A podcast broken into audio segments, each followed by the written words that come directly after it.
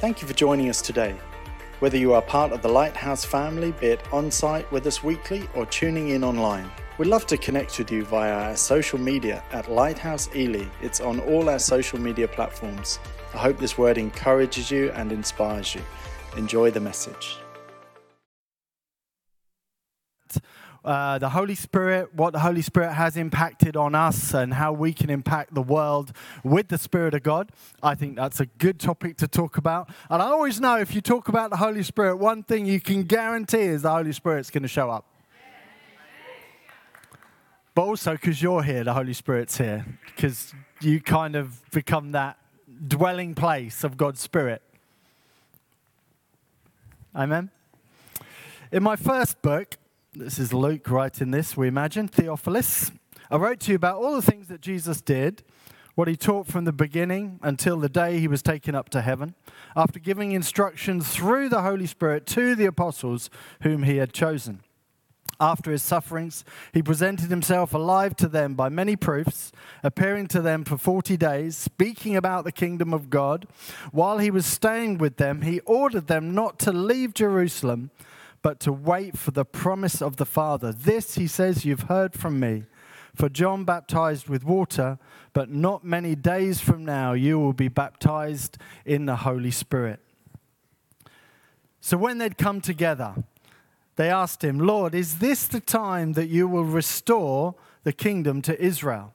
He said, It's not for you to know the times, the periods, the era in which the Father has set by his own authority but you shall receive power when the Holy Spirit comes upon you.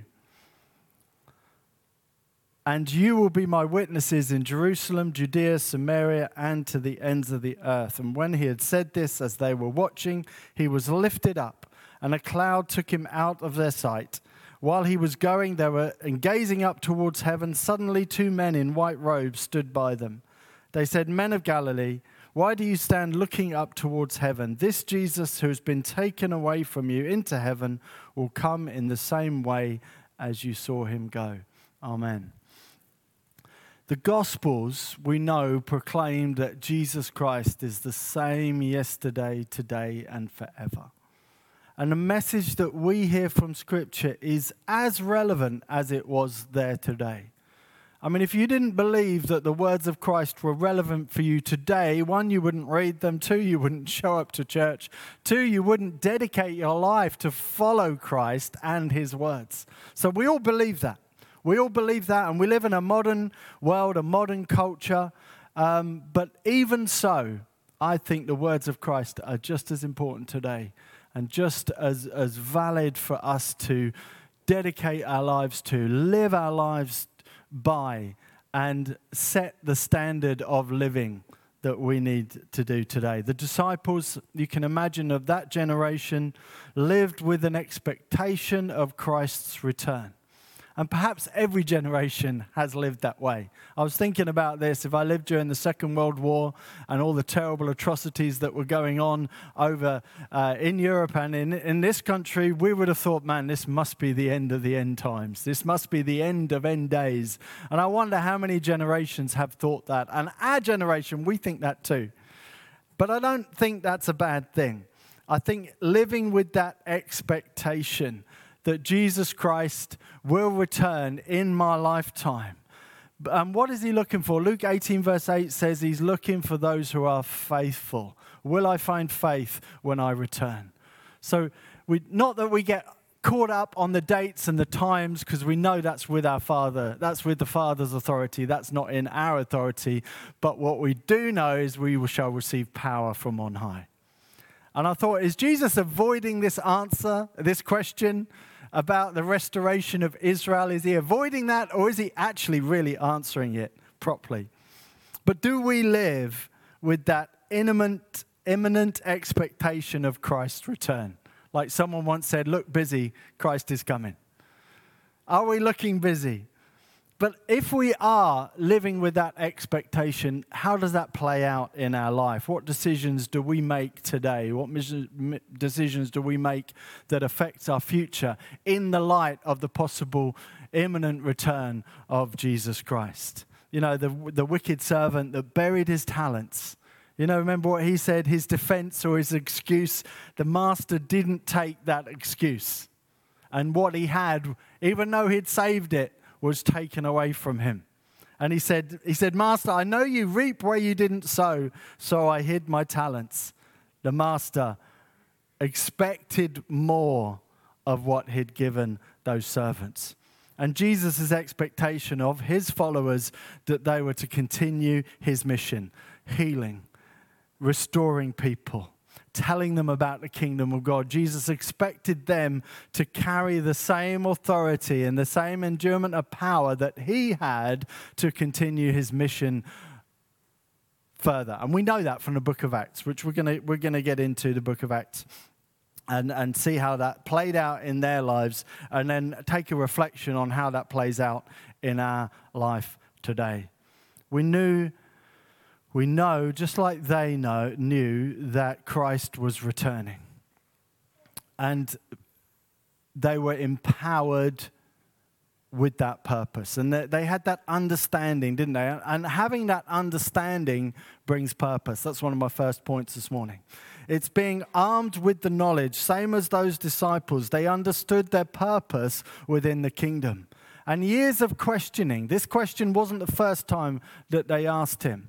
You know, he's talking about the promise of the Father, and they're thinking the restoration of Israel.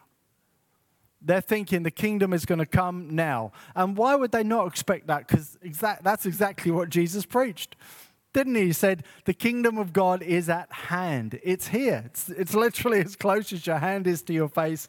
The kingdom of God is here. And they were armed with this knowledge, and I think it gave that, under, that understanding gave them purpose. That these disciples and us today are meant to share within this heavenly life and to be spiritually empowered. Additionally, we have a redeemed mind. We're filled with the Holy Spirit. We are spiritually gifted, which Lizzie preached about wonderfully a couple of weeks ago. But there's this concept that we are meant to consistently bear fruits of a spiritual empowerment in, in our life. And we maybe ought to check our temperature. Check your temperature. Are, are you hot? Are you cold? Are you lukewarm? Are, are you consistently demonstrating that Christ, his life, his nature, his love, his ability, his gifts, his spirit is working through you. And you know if it isn't. You know if it isn't. And there's so many emphases on the Holy Spirit's work. You know, Paul writes, doesn't he? He says there's a, a plethora of gifts of the Spirit that are available for us. But there is one Spirit, there is one faith, one baptism, one Lord, one King who is King over all. And I think there are these gifts, and whilst, you know, they were empowered to, to be a witness, they also spoke in tongues. And that speaking in tongues, I think, was part of it, a part of them being able to witness to all the different nations that were around. I'm jumping to chapter two. I'll have to get back to another one. We'll get to that. We'll get to speaking in tongues. We'll get to talk about that um, in the coming weeks. But what they did have is this empowered boldness that they went from hiding because of fear of what the rulers did to their Lord and King to stepping out in front of them, especially Peter. The transformation in Peter cannot be um, understood except that something powerful happened to him that, that his life completely turned around and changed, and he was able to uh, preach the gospel, and thousands, thousands came to know Christ that day. But we have that same power today. And we're facing a generation for whom the message of Christ's kingdom seems to be dismissed easily. Perhaps people are too occupied with things that are going on in their life. Maybe they think it's not relevant to them today. Maybe they think, well, I've actually rejected, I know the message, I've heard the message, but actually I've rejected it. I've rejected God. I'm stubborn. I'm determined to live my own life, and I'm not going to follow God at all. But I think those in the minority. I think if you've truly heard the message of God, message of Christ, you've truly heard the gospel, it has to present you with a decision. And that's a challenge for us as a church that we need to get a message out to this current generation that convicts them of sin, that convicts them of righteousness, that convicts them of judgment. And we can only do that through the power of the Holy Spirit. We, we, can't, we can't do it. But where is the church's voice at this time? Perhaps we're not convinced of the depravity of sin and the evilness of sin and what it is to live without God and live without hope. Perhaps there's no conviction in the churches anymore. Perhaps the churches have compromised, trying to appease people, trying not to offend anybody. Perhaps we don't understand the consequences of living without hope and without Christ in this world. Or perhaps we're too worried about what people will think of us and we're living to please people rather than living to please God. Come on. I was reading, I was reading this book, and I'll, I'll quote this is Oswald Smith, and I think he wrote this in 1922. So, little old fashioned, maybe out of date. But he says this You've read the book. He says, Ah, yes, men have forgotten God. Sin flourishes on every side, and the pulpit fails to grip. I know I can know nothing less than the outpouring of His Spirit that can meet this situation. And I think the only way that we can defeat darkness isn't by coming alongside to befriend the darkness, as if. Anyway, um, the only way to defeat darkness is to shine the light. And darkness has no, has no answer to it. But how do we do this? We have to be filled with the manifestation of God's Spirit, to be filled with the oil. That's the virgins that were waiting for the, for the Christ to return, for the King to return. The wise ones kept burning bright, kept burning bright. And we want to be those wise ones that keep shining bright to stop the corruption that's in this world, to be that salt that preserves against corruption. And it's just as important today as it was then for those Christ followers to live in a way that showed that they were the witness. And the only way we can live that way is being by filled with the Holy Spirit.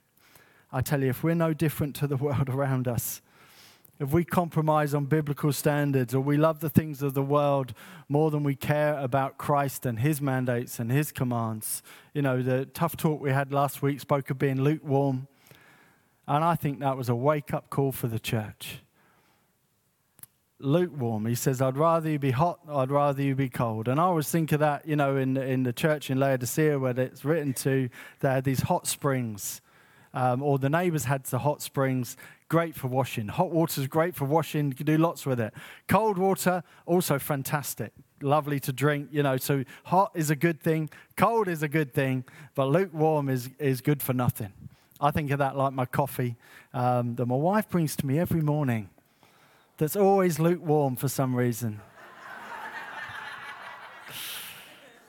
she says it's hot, but you know, I don't know about that. Iced coffee. How many iced coffee? Iced coffee? Yeah. How many hot coffee? How many lukewarm coffee? That. Let's not be lukewarm. I do appreciate the coffee in the morning. It's never happening again, I tell you.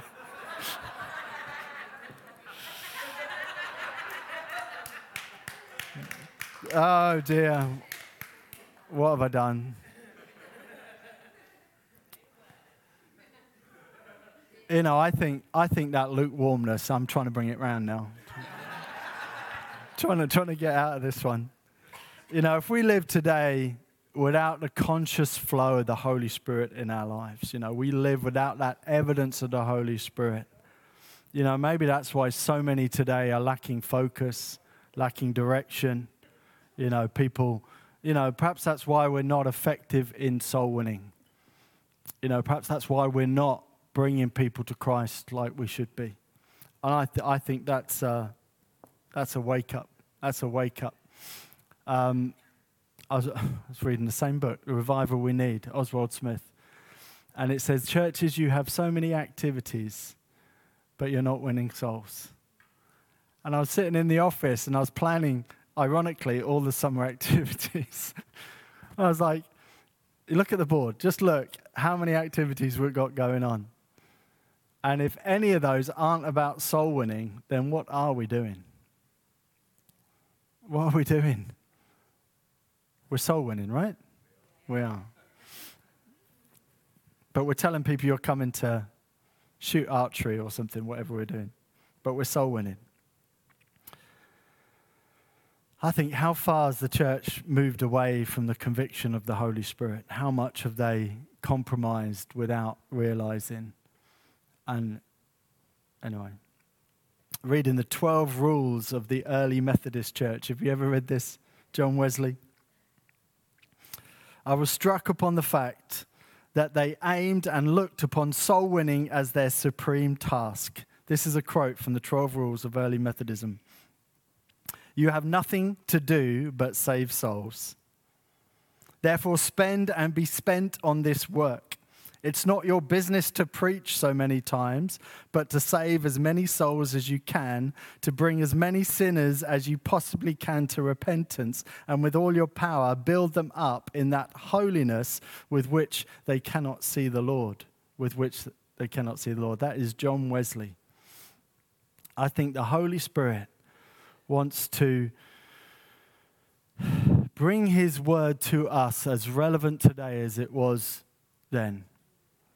I think we can bring the souls in by the hundreds and by the thousands, as well as by the ones and twos.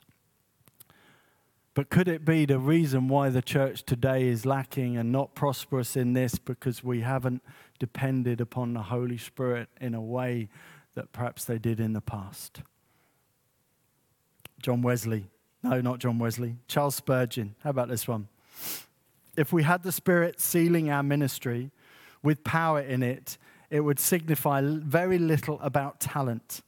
Men might be poor and uneducated, their words might be broken and ungrammatical. Grammatical, thank you. What a word to trip up on. But if the might of the Spirit attended them, the humblest evangelist would be more successful than the most learned or most eloquent of preachers. It is not extraordinary. It is extraordinary power from God, not talent, that wins the day. It is extraordinarily spiritual unction, not mental power that we need. Mental power may fill the chapel, but spiritual power fills the church with soul anguish. Mental power may gather a large congregation, but only spiritual power will save the soul. We need spiritual power this question about the restoration of the kingdom, Jesus was constantly asked. But he says it's not about the time, it's about the power. It's about the spirit that's going to bring the kingdom of God t- to earth. We need this power. We need this power. You know, and Christ, he has all the authority. That's my next point. Christ has all the authority. Says this Matthew 28, and I'm giving it to you for what? So you can put on a nice coffee morning. So you can do a nice social event. Now I'm giving you the power to be my witness. And this is the claim of all the Spirit texts in the New Testament that Jesus was meant to exercise authority on earth through his spirit filled people. And the Spirit of God Himself gives us this authority, this courage, this hope, this boldness to be a witness to his sovereign rule. You know, we have the king's coronation, and so many worried about whether he's going to be of all faiths or one faith or the church. And I'm thinking, well, yeah, let's honor the king, but there really is the only one king. There is only one King of kings and Lord of lords. There is only one that has all the authority. And he, uh, according to Ephesians, has seated us together with him in heavenly places. Where is he seated? On the throne. Where are we seated? With him. And we need to continually remind ourselves what it, what it, what it means to rule and reign with him. Not that we're bossing it and lording over other people, but we are extending his kingdom by being his agents by the, by the Spirit in this world. That God plans to unveil his wisdom and he wants to use the church to do it. He says, I want to surprise the principalities and the powers of this world with the wisdom of God, with the understanding of God. And who is going to call to account the king, the parliament, the MPs? Who's going to call them to account if the church has no voice, if the church is no different to the world around us?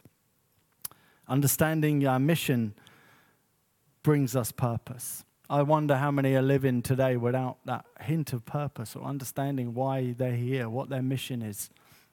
And we have a mission like those disciples, a mission that's, that's ready for our day. But our task remains the same to embody and to proclaim the Spirit of God, saying to the world, to the rulers of this world, by way of critique, calling them to account, calling them into wisdom and understanding. As, as Christ followers, we're meant to bring the kingdom here, which means extolling the rightful king on his throne with his authority. And we are called to not the world standards, but heaven standards.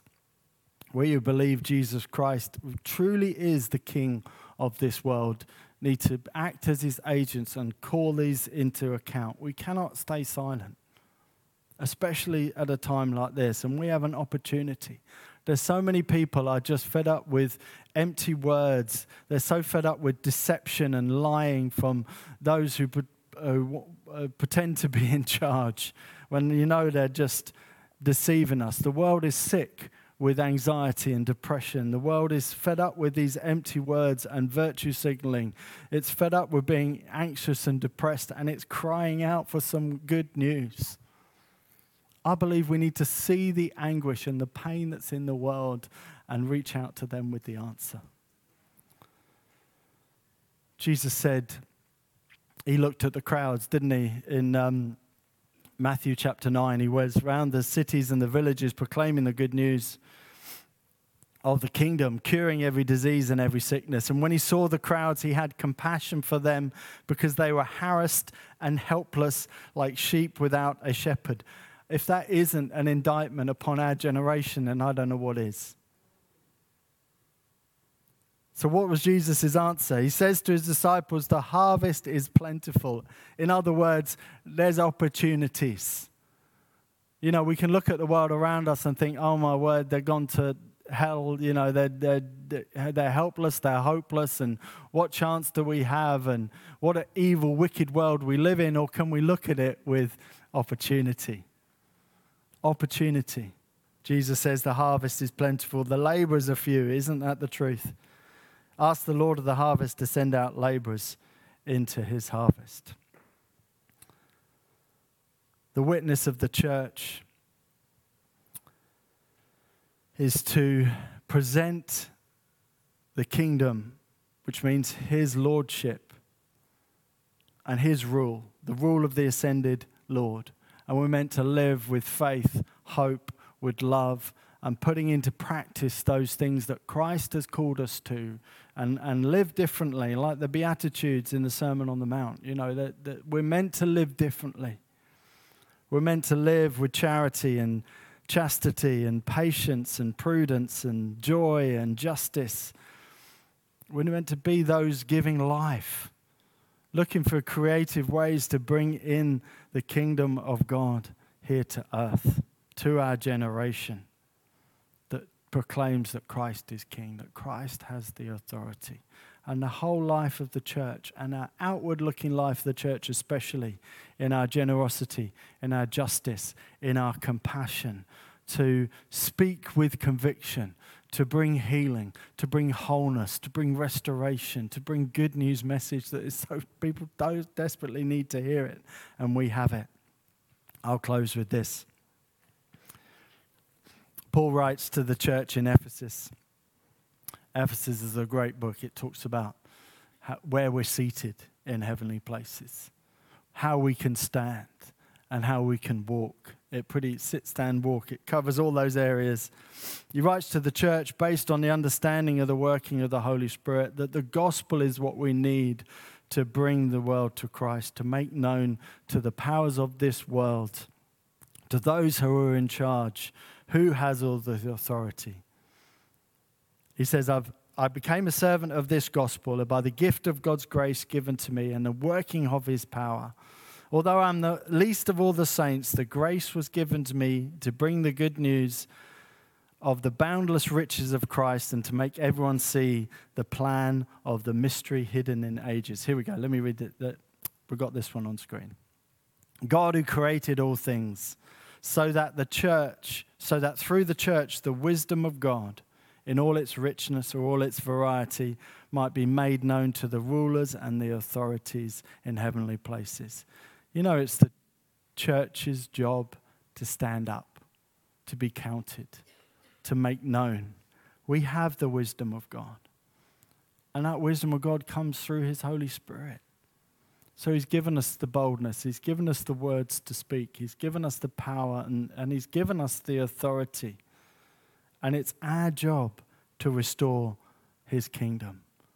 So, in answer to the question, when will the kingdom of Israel be restored?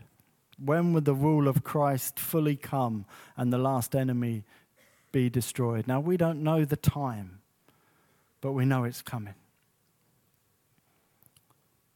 In the meantime, our job is to let the world know the wisdom of God, and it's being made known by the church. This is my challenge today. Are you ready? Are you ready? Is your lamp burning bright? Are you consistently filled and being filled with the Holy Spirit? And how do we do that? How do you do anything? How do you get anything from God? Anyone know? How do you get anything from God? Ask. And then you ask and you have to believe. Believe. So let's ask. Let's just do that. Close our eyes. Let's ask. And we ask with an expectation that our lamp will be filled with that oil burning bright. That we're no longer compromised or corrupted, but we are filled with the Spirit of God, living as a witness for Christ. Do we know that we are God's chosen people, that we're born again, not of corruptible but incorruptible seed? Do you know that we are God's chosen people, that royal priesthood? that we've come to trust in God who raised him from the dead and gave him glory? Is our faith and our hope set on God? Have we purified our souls through obedience to his truth? Do we have genuine love of God in our hearts overflowing to the world around us? Have we been born anew? That's a question for us this morning. Have you been born again? Have you given your life to Christ? Have you repented of your sin and left that old life behind? Have you been born again through the living, enduring Word of God? Have you been filled with power from on high? Are you living the heavenly life? If you're feeling challenged this morning, I say amen. Let's be challenged. I was reading this in 1 Peter. It says, You are a chosen race, a royal priesthood, a holy nation. You are God's own people, in order that you might proclaim the mighty acts of him who called you out of darkness into his marvelous light. Once you were not a people, but now you are God's people. Once you had not received mercy, but now you have received mercy. I urge you, as aliens and exiles, to obtain, a di- to abstain from the desires of the flesh that war, wage war against your soul, that you conduct yourselves honorably among the Gentiles, so that they may not malign you as evildoers, that you may be honorable in your deeds and glorify God when he comes to judge. 1 Peter 2, he, he didn't hold back, did he, Peter? He says, Rid yourselves of malice, guile, insincerity, envy, slander. But like newborn infants, long for the pure spiritual milk so that you may grow into salvation. Indeed, you have tasted and seen that the Lord is good. So, what's the conclusion here? What's the challenge? Be born again. There's a spiritual new birth available here. And it's a conscious decision, and it's not just because you go to church. Going to church doesn't make you a Christian, just like if I sat in the garage, it doesn't make me a car.